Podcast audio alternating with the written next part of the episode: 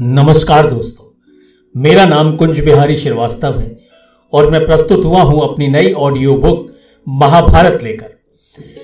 कहते हैं कि महर्षि वेदव्यास जी महाभारत ग्रंथ की रचना करना चाहते थे।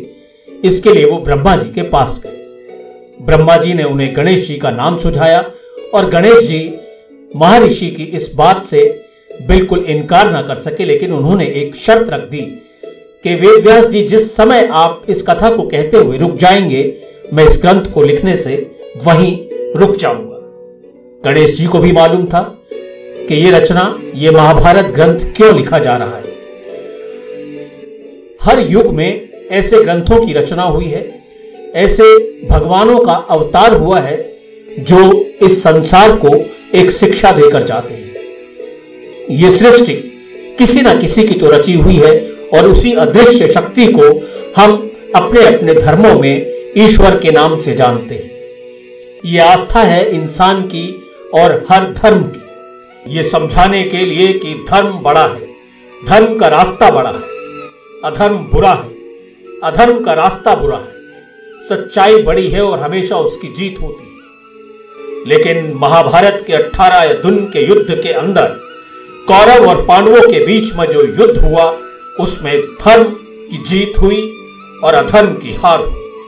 कभी अधर्म की जीत हुई तो कभी धर्म की हार हुई। दोनों ही पक्षों ने धर्म और अधर्म की लड़ाई लड़ी, लेकिन दोनों ही पक्षों ने धर्म और अधर्म का साथ दिया। पांडवों ने कुछ धर्म ज्यादा किया, अधर्म कम, और कौरवों ने अधर्म ज्यादा किया और धर्म कम, लेकिन दोनों ही पक्षों में हार गई इंसानियत। महाभारत का कारण द्रौपदी का चीरहरण बना। श्री कृष्ण ने महाभारत के युद्ध के दौरान गीता का ज्ञान दिया और वही गीता आज भी हमें चलाती है।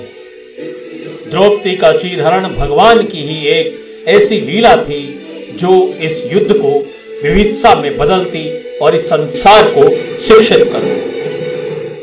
परिवार के बड़े बुजुर्ग भीष्म पितामह, गुरु द्रोण, गुरु कृपाचार्य, विदुर और राजा धृतराष्ट्र भी उपस्थित थे। शकुनि ने पासे फेंकने शुरू कर दिए। एक के बाद एक हर बाजी जीतता गया और युधिष्ठिर, धर्मराज युधिष्ठिर लगातार हारते रहे। धर्मराज युधिष्ठिर अब अधर्म के रास्ते पर थे। उन्होंने अपनी सारी धन संपदा हारने के बाद, अपनी दासियों को हारने के बाद स्वयं को भी दाव पर लगा दिया और जब कुछ नहीं बचा तो उन्होंने द्रौपदी को दाव पर लगा दिया। दुर्योधन द्रौपदी से पहले ही बहुत ज्यादा चिढ़ता था। द्रौपदी ने उसको अंधे का पुत्र कहा था और वो उसका बदला लेना चाहता था। द्रौपदी का चीरहरण होता रहा। द्रौपदी विलाप करती रही, मदद के लिए पुकारती रही, लेकिन वहां उसकी सहायता करने वाला कोई नहीं था। दुःशासन से कहा, पांडवों के राजसी वस्त्र उतार लो और द्रौपदी को भी निर्वस्त्र कर दो।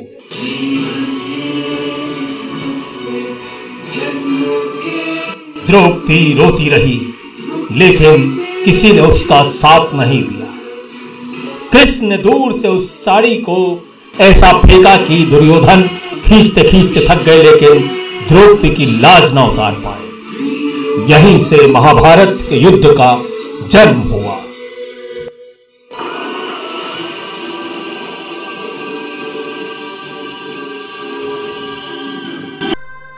दूसरे दिन मरे हुए सैनिकों की लाशों की राख अभी ठंडी नहीं हुई थी कि तीसरे दिन लाशों के अंबार लगने शुरू हो चुके थे। धर्म जीते या धर्म जीते, इससे ना तो धृतराष्ट्र को मतलब था ना गांधारी को। उन्हें तो सिर्फ मतलब था कौरव पुत्रों की विजय।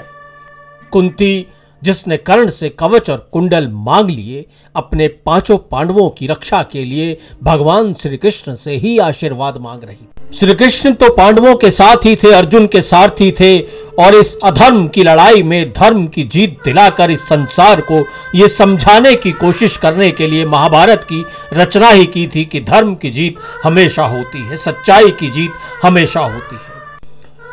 द्रौपदी अपने शिविर में बैठे अपने केशों को खुला छोड़कर सिर्फ इस बात को सुनने के लिए बेताब बैठी थी कि कब भीम ये संदेशा लेकर आए कि युद्ध भूमि में दुर्योधन और दुशासन की मृत्यु हो गई है। द्रौपदी अपने अपमान का बदला लेने के लिए बेताब बैठी थी, लेकिन क्या द्रौपदी ने जब दुर्योधन को यह कहा था कि तुम अंधे हो, तब द्रौपदी को सोचना नहीं चाहिए था। स्त्री का अपमान तो असहनीय है इस संसार को, इस सृष्टि को, लेकिन किसी पर व्यंग कसना भी तो सहनीय नहीं हो सकता। शायद दुर्योधन इतनी नीच हरकत नहीं करता अगर उसे ये व्यंग बाण नहीं चुभ रहे होते कि तुम अंधे के बेटे हो और अंधे ही रहोगे। मैं भी मानता हूं कि धर्म ही बड़ा होता है और अधर्म करना पाप है, लेकिन श्री कृष्ण ने जब अर्जुन से ये कहा कि अगर तुम भीष्म पितामह का अंत नहीं करोगे तो अधर्म का अंत नहीं होगा, भीष्म पितामह का कसूर सिर्फ ये था कि वो भरी सभा में अपने वचन से जुड़े हुए थे और वो शांत रहे। तो अधर्म की सजा उन्हें भी दी जाएगी इस युद्ध में। लेकिन आज तीसरे दिन भीष्म पितामह का विकराल रूप पांडव सेना देख रही थी। आज भीष्म पितामह ने अपनी सेना को दोबारा नियोजित किया और उसकी कमान दुर्योधन को सौंपी। उसके विरुद्ध पांडवों की सेना की अगुवाई भीम और अर्जुन कर रहे थे। आज पितामह ने गरुड़ व्यू की रचना की थी। महाभारत युद्ध के समय कुरुकुल के पितामह शांतनु कुमार भीष्म ने धृतराष्ट्र पुत्रों को विजय दिलाने की इच्छा से महान गरुड़ व्यू की रचना की। यही महाभारत में साक्ष्य है। भीष्म उस व्यू के अग्रभाग में गरुड़ की चोंच के स्थान पर खड़े हो गए। आचार्य द्रोण और यदुवंशी कृत वर्मा दोनों गरुड़ नेत्रों के स्थान पर स्थित खड़े हुए।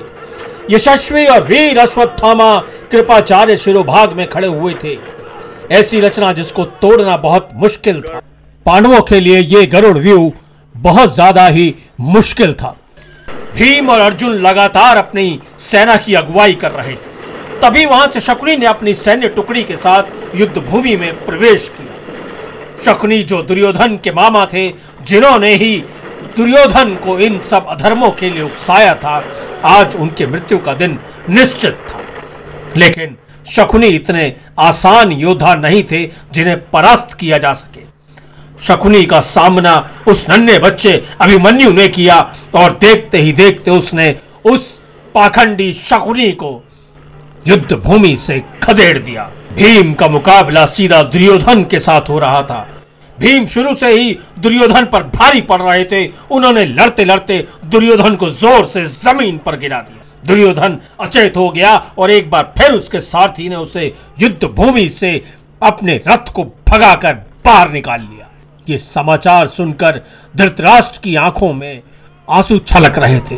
गांधारी महल में विचलित हो रही थी, लेकिन युद्ध भूमि में लाशों के ढेर लगातार बिछते जा रहे थे। भीम ने अकेले ही सैकड़ों कौरव सैनिकों को मार गिराया।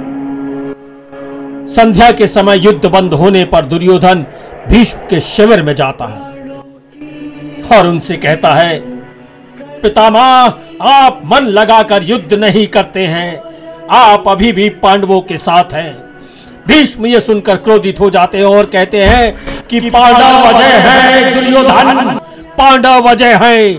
तुमने अधर्म किया है, वो धर्म के रास्ते पर है और मैं धर्म के रास्ते पर होते हुए भी तुम्हारा यानी अधर्म का साथ दे रहा हूं, फिर भी मैं प्रयास करूंगा। महाभारत युद्ध के तीसरे दिन भी कौरवों को अधिक क्षति उठानी पड़ी। उनके प्राचार्य सौरवीर, क्षुद्रक और मालव वीर योद्धा मारे जाते। आंखों के तारे थे मेरे वो प्यारे थे, एक एक कर चिताएं जलनी शुरू हो गई। युद्ध के पूर्वार्ध में पांडवों की सेना का पलड़ा भारी था, किंतु दोपहर के बाद भीष्म पितामह अपनी सेना को सुनियोजित कर पांडवों की सेना पर टूट पड़े। पांडव सैनिक डर कर जहां तहां भागने लगे। ये देखकर अर्जुन ने श्री कृष्ण से अपना रथ भीष्म पितामह के सम्मुख लेकर चलने को कहा। भीष्म पितामह के सम्मुख पहुंचकर अर्जुन दोबारा आक्रामक हो उठे। काफी देर तक दोनों महारथियों में युद्ध होता रहा, परंतु कोई निर्णय नहीं हुआ। तब श्री कृष्ण ने रथ का पहिया निकालकर सुदर्शन चक्र की तरह घुमाकर भीष्म की ओर उछाल दिया, लेकिन अर्जुन ने बीच में ही उसे रोक लिया, क्योंकि ये युद्ध के नियम के विरुद्ध था। श्री कृष्ण ने शस्त्र न उठाने की प्रतिज्ञा की हुई थी। श्री कृष्ण ने अर्जुन से कहा, मत रोकते अर्जुन, मेरे इस सुदर्शन चक्र को अंत होने देते आज धर्म का और होने देते विजय धर्म की। संजय श्री कृष्ण की इस बात को सुनकर रोते हुए धृतराष्ट्र को बताते हैं कि श्री कृष्ण ने आज युद्ध का अंत कर दिया होता महाराज। धृतराष्ट्र समझ नहीं पा रहे थे कि कृष्ण कौरवों के खिलाफ क्यों है। उधर महल में गांधारी अपनी बंद आंखों से कुरुक्षेत्र को देख रही थी और एक एक करके महल में जलते हुए कौरवों के नाम के दीपकों में से बुझाती चली जा रही। विचलित तो द्रौपदी भी थी जो पांडव शिविर में आती हुई लाशों को गिन रही थी। द्रौपदी के अपमान का बदला लेने के लिए पांडवों ने सैकड़ों लाशों को बिछा दिया। कौरवों को उनके किए की सजा तो मिलनी ही चाहिए थी, ये धर्म युक्त तो होना ही चाहिए था, वरना हमें पता कैसे चलेगा कि अगर अधर्म के रास्ते पर चलते रहे तो उसका अंत कितना भयावह हो सकता है। कुंती, गांधारी, द्रौपदी और पांडव और कौरव सेना के दोनों शिविरों की तरफ से ये रोने की आवाजें इस तीसरे दिन के युद्ध की समाप्ति के बाद शुरू हुई। पूरी रात कोई नहीं सोया। द्रौपदी अपने शिविर के बाहर खड़ी थी और पांचों पांडव आज भी उसके सम्मुख अपना मुंह लटकाए जमीन निहार रहे थे। दुर्योधन और दुःशासन अपने शिविर में सुरक्षित थे और अगले दिन की युद्ध की योजना बना रहे थे।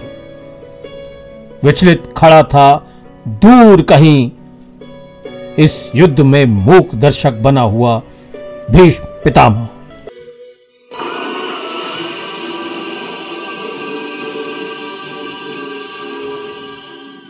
तो साथियों, ये थी महाभारत युद्ध के तीसरे दिन की कथा। ये कथा आप www.sunorekahani.com पर भी सुन सकते हैं। आप एंकर और स्पॉटिफाई पर लॉगिन करिए और इस कथा के बाकी अंशों का भी आनंद उठाइए। चौथे दिन की कथा सुनने के लिए आप लॉगिन करें www.sunorekahani.com। मैं कुंज बिहारी श्रीवास्तव आपका धन्यवाद करता हूँ। नमस्कार।